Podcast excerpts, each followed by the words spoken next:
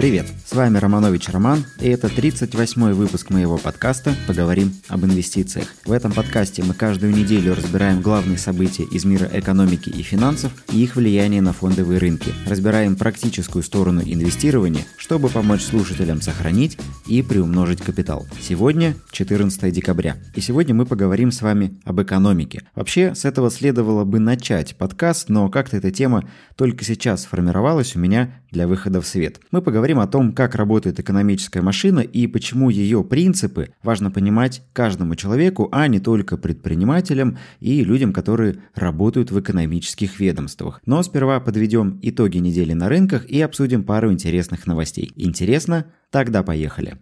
Итоги недели. Итак, за прошедшую неделю индекс московской биржи прибавил 2,9%. Доллар упал на 1,5% до 73 рублей за 1 доллар. Американский индекс S&P упал на 1%, нефть выросла почти на 3%, а золото не изменилось в цене за прошедшую неделю.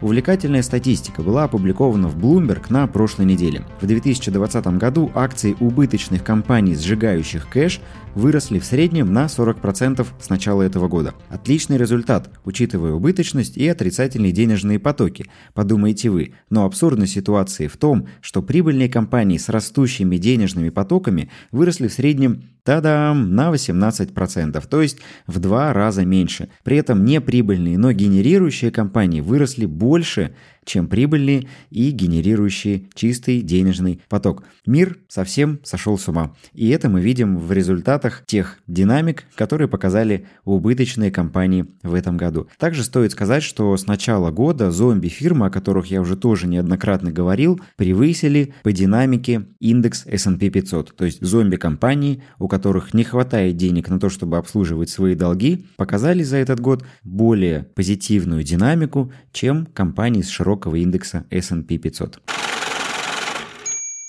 Еще одно интересное наблюдение – это динамика роста акций после IPO в этом году, и она максимальная со времен краха доткомов. Если быть точным, на 40% растут акции в первый день торгов после IPO. К примеру, в прошлом году средний показатель роста был чуть выше 20%. Для примера, в начале 2000-х, когда и случился этот самый крах доткомов, этот показатель зашкаливал до 70% в первый день после IPO. В этом свете полезно взглянуть на новый биржевой фонд Тинькофф на IPO. В тематическом выпуске по первичному размещению мы уже разбирали фонд этих самых первичных размещений от Freedom Finance и говорили о том, что фонд фактически участвует в каждом размещении и получают акции именно по цене IPO, со всеми вытекающими отсюда последствиями, сказать весьма позитивными при текущем рынке. Так вот, фонд Тинькова сильно отличается от фонда Freedom Finance тем, что Тиньков не участвует в IPO и не получает бумаги по цене размещения, а покупает акции уже после того, как они вышли на биржу. Если говорить в цифрах, то в среднем на 40 40% дороже в сравнении с фондом первичных размещений. Более того, фонд приобретает акции новых публичных компаний только после того, как завершился локап-период. Обычно это 3 месяца. И держит их в портфеле до момента включения бумаг в один из крупных индексов. Например, S&P 500, NASDAQ 100 или Russell 1000. То есть мы видим выгодность этого фонда не такая очевидная, как у фонда у Freedom Finance, тем более, что пока рынок горячий, пока на рынке много денег, скорее всего, эта история с ростом IPO компаний продолжится, и в 2021 году мы можем увидеть еще большие результаты в первые дни торгов, потому что успех последних IPO лишь разыграет аппетит у участников. К примеру, взгляните на результаты таких компаний, как DoorDash или Airbnb, которые показали просто какие-то феноменальные доходности в первый день после размещения.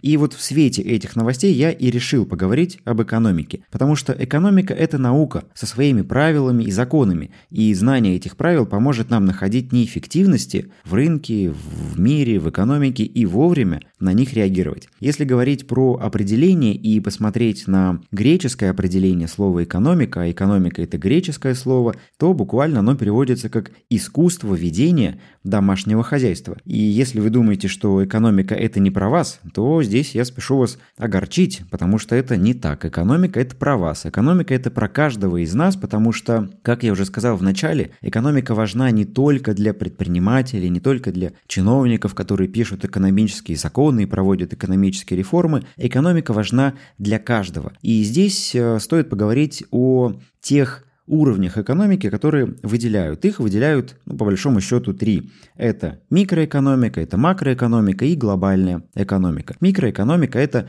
экономика отдельно взятой семьи или отдельно взятой фирмы. Про фирму тут должно быть все понятно. Задача каждой фирмы – генерировать максимум прибыли. И если компания не стремится к этому, то каков ее срок жизни, вопрос риторический. Либо они там совсем другими вещами занимаются и зарабатывают не на том, что они получают прибыль, а на каких-то не совсем прозрачных, хитрых и мутных, возможно, сделках. Если фирма ведет честный бизнес, она всегда должна стремиться к максимизации прибыли. Так вот, те, кто слушали прошлые выпуски подкаста, когда я говорил про основу управления личными финансами, я приводил цитату Андрея Мовчана про то, что когда человек рождается, он становится предпринимателем, он должен сам собой управлять своей жизнью, как он управлял бы компанией. Да, этого, насколько мы управляем собой, зависит наше качество жизни. Так вот, экономика – это про это. И задача любого экономического субъекта – это повышать производительность труда и максимизировать ту прибыль, которую он способен генерировать за единицу времени. Микроэкономика – это экономика отдельно взятой семьи, меня, вас, вашей семьи, семьи ваших друзей и от того, насколько качественно, насколько глубоко проработана экономическая система отдельно взятого субъекта, зависит то, как чувствует себя следующий уровень экономики, а это макроэкономика, это экономика региона, экономика страны или какой-то отдельно взятой отрасли. Ну и от того, насколько качественно проработана экономика, насколько вы понимаете все ее принципы, придерживаетесь этих принципов и не соблюдаете ошибок, зависит то, как работает глобальная экономика. Глобальная экономика – это уже взаимодействие между странами, и глобальная экономика решает вопросы перераспределения мировых ресурсов, перераспределения мировых благ и тому подобное. Но экономика начинается с микроэкономики, и каждый из нас с вами ответственен по большому счету за то, что случается с макроэкономикой, что случается с глобальной экономикой. Если вы думаете, что это не так, то именно этим оправдывается тот уровень в жизни, в котором каждый из нас сегодня находится. Очень важно понимать, что экономика – это четкий механизм, который работает по заранее известным правилам. И если эти правила игнорируются, если эти правила не понимаются, то это приводит к глобальным экономическим проблемам. Одно из главных правил в экономике заключается в том, что в длинном горизонте, ну возьмем 100 лет, 200 лет, экономика растет, потому что любой экономический субъект стремится к повышению производительности своего труда. По природе мы ведь с вами достаточно ленивые создания, и мы стремимся максимально упростить процесс. Вспомните, как раньше доставлялись товары. Люди садились на лошадь и ехали из пункта А в пункт Б.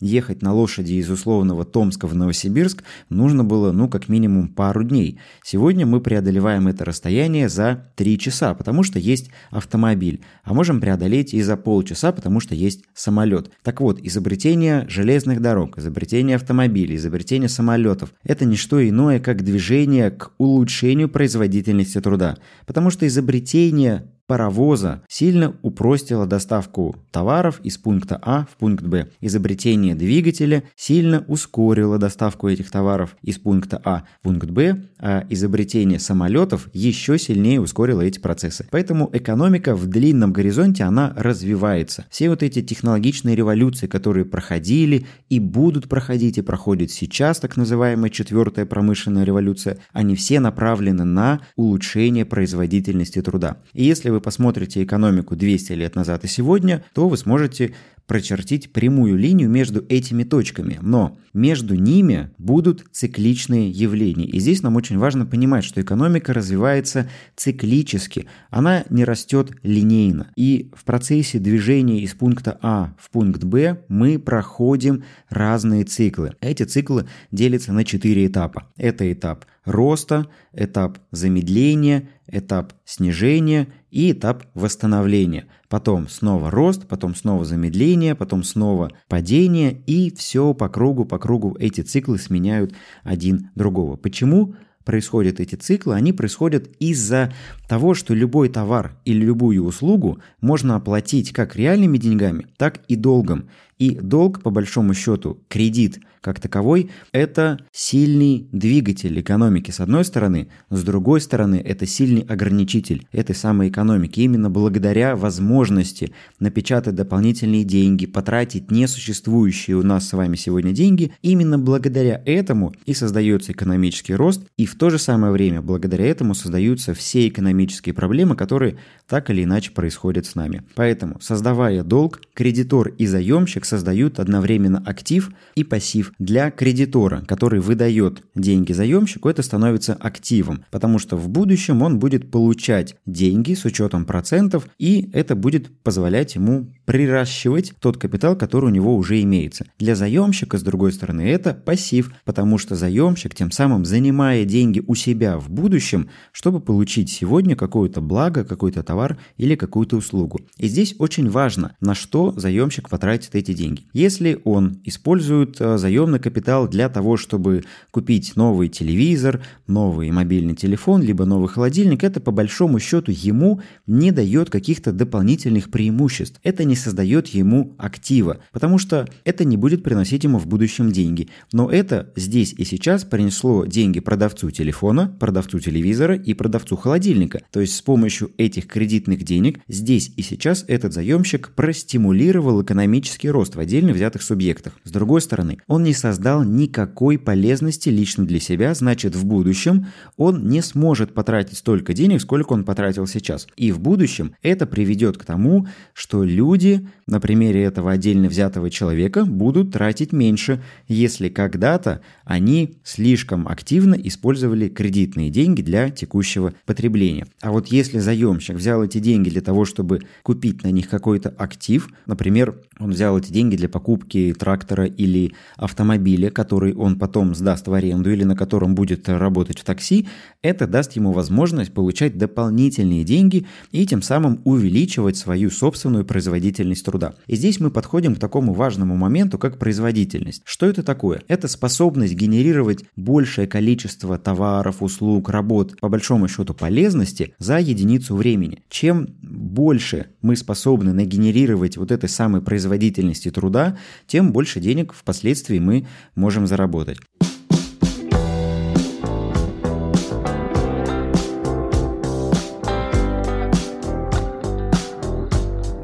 Расскажу, опять же, на примере, на своем личном. К примеру, когда я запускал школу осознанного инвестора, у меня не было помощников, не было кураторов, и до запуска со всеми учениками я работал самостоятельно. То есть у меня уходило огромное количество времени на проверку домашних заданий, на разборы, на ответы на вопросы моих учеников, и я не мог взять слишком много учеников, да, и тем самым заработать больше денег. Но потом я взял кураторов. Это люди, которые пришли ко мне учиться, обучились учились у меня, моей программе, и в будущем стали кураторами в школе осознанного инвестора. То есть люди, которые когда-то заплатили мне деньги, получили от меня знания, теперь они пришли ко мне в школу работать за деньги, чтобы передавать свои знания другим людям, которые пришли сюда учиться на следующие потоки. И что получилось? Получается, что когда-то люди мне заплатили деньги, мы сделали первую сделку. Со временем эти деньги я позволил себе потратить для того, чтобы нанять этих кураторов, заплатить им деньги,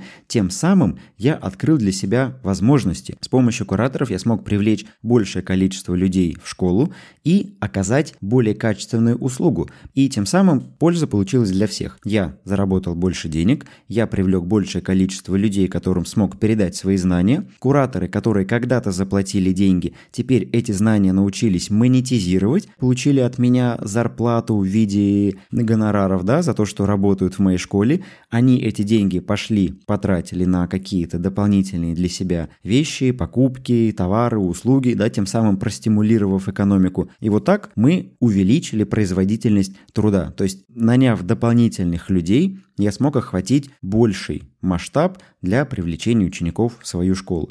Именно так работает улучшение и углубление в производительности труда. И задача любого бизнеса сводится к тому, по большому счету, чтобы за единицу времени научиться генерировать большее количество полезности, большее количество денег, большее количество ресурсов, товаров и услуг. К этому сводится, по большому счету, весь экономический и технический прогресс, в этом его главная задача. Поэтому здесь вы не должны думать, что от вас ничего не зависит. И если вы думаете, что вы не в состоянии на это как-то повлиять, на увеличение производительности, то вы ошибаетесь. Каждый из вас способен найти дополнительные возможности и в единицу времени способен генерировать дополнительный продукт. Переход на удаленку это наглядно показал. Когда люди сели дома, многие из них открыли в себе творческие способности, многие открыли в себе возможности для получения дополнительного заработка.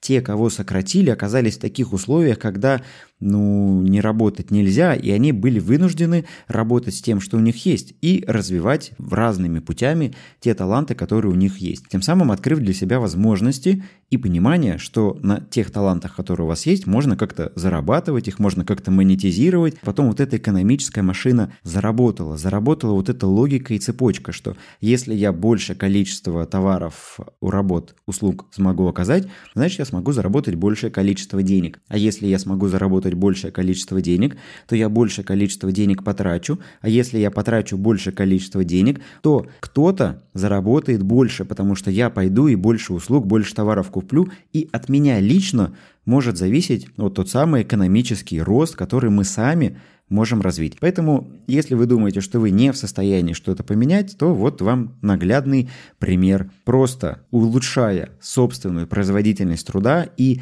изыскивая дополнительные источники дохода и увеличивая, скажем так, эффективность текущей своей работы – вы получаете дополнительные деньги за то, что вы делаете. При этом есть ряд определенных правил, которые мы с вами должны соблюдать и которых должны придерживаться. Их три. Во-первых, долг не должен расти быстрее доходов. Когда мы говорим про кредитование, это не всегда плохо, потому что, как я уже сказал, мы можем использовать кредитование для того, чтобы покупать активы, которые в будущем будут приносить нам еще больше денег. Если мы тратим заемный капитал на получение пассивов, то это плохо, потому что если долги будут расти быстрее доходов, это в конечном итоге приведет к проблемам в будущем, к долговой яме и неспособности обслуживать кредиты. В частности, то, что сейчас происходит с фирмами зомби, это как раз про это. Вот эти самые компании, фирмы зомби, они настолько расслаблены, потому что они уверены в том, что центральные банки, правительство, ФРС придут и выкупят их проблемные долги, лишь бы они не обанкротились. И эти компании не стремятся к эффективности. Они знают, что придет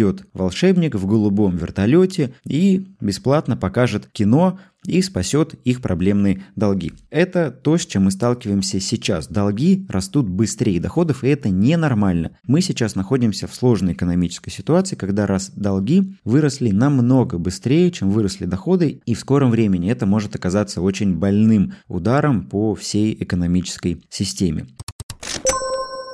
Второе правило доходы не должны расти быстрее производительности, иначе в будущем это может привести к потере конкурентоспособности. То есть, когда вы получаете дополнительные деньги, не производя дополнительной полезности, то это так называемый пузырь ваших доходов формируется. И с одной стороны, это здорово и весело, когда вы не делаете дополнительной работы, но ваши доходы при этом существенно растут. Это всегда приятно. Но здесь надо понимать, что за все приходится платить. И в будущем будущем подобные пузыри, как правило, сильно и громко лопаются. Когда доходы растут сильно, опережая рост производительности труда, это заканчивается различного рода пузырями. Как, например, было с дотком э, компаниями, как было во времена ипотечного кризиса. Доходы бизнеса, доходы людей э, очень сильно выросли, но это не было подкреплено реальным ростом производительности труда, это не было подкреплено такими мощными, таким мощным ростом ВВП и других экономических показателей, показателей. В итоге все это привело к краху. И, в принципе, то, что мы наблюдаем сейчас, это где-то близко а, к тем ситуациям. Доходы компаний, инвесторов а, выросли в разы,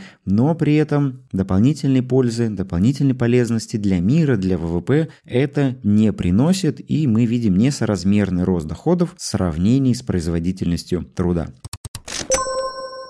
Ну и третье правило, на мой взгляд, самое важное – прикладывайте максимум усилий, чтобы поднять свою производительность. Это лучшее средство для вашего будущего благополучия. Как я уже сказал, ищите дополнительные источники дохода, ищите пути оптимизации тех доходов, которые вы получаете. Если вы работаете за зарплату, найдите возможность получить повышение. В интернете есть множество статей, лайфхаков о том, как правильно просить повышение зарплаты. Прочитайте их и идите к начальнику для того, чтобы получить повышение. Либо подумайте о том, как вы можете использовать свое свободное время. То есть, например, вы работаете с 9 до 6, и с 6 до 9 вы можете делать что-то полезное, дополнительное. Лучше всего, если это будет ваше хобби, которое вы каким-то образом сможете монетизировать. Это будет прекрасная возможность улучшить вашу производительность и тем самым обеспечить себе дополнительные деньги. Вспомните выпуск про основы личных финансов, в котором мы говорили про активы, пассивы, про то, как можно из пассивов сделать актив, и подумайте над этим. То есть в любом случае для того, чтобы поднять производительность, вам нужно провести некий мозговой мозговой штурм направленный на то, чтобы вы смогли найти те пути, которые приведут вас к повышению этой самой производительности. Здесь нет какого-то уникального и универсального рецепта, здесь каждый из вас должен найти именно свой путь, но подумать об этом вам однозначно стоит, я рекомендую это сделать. Поговорим об инвестициях с Романом Романовичем. Благодарю каждого из вас за прослушивание этого выпуска. Если он оказался для вас ценным, интересным и полезным, напишите об этом в отзывах в Apple подкастах и поставьте 5 звездочек. Мне будет приятно, и я буду понимать, что вам это действительно интересно и продолжать делать выпуски в том же ключе. Желаю вам удачных инвестиций, до встречи через неделю и пока.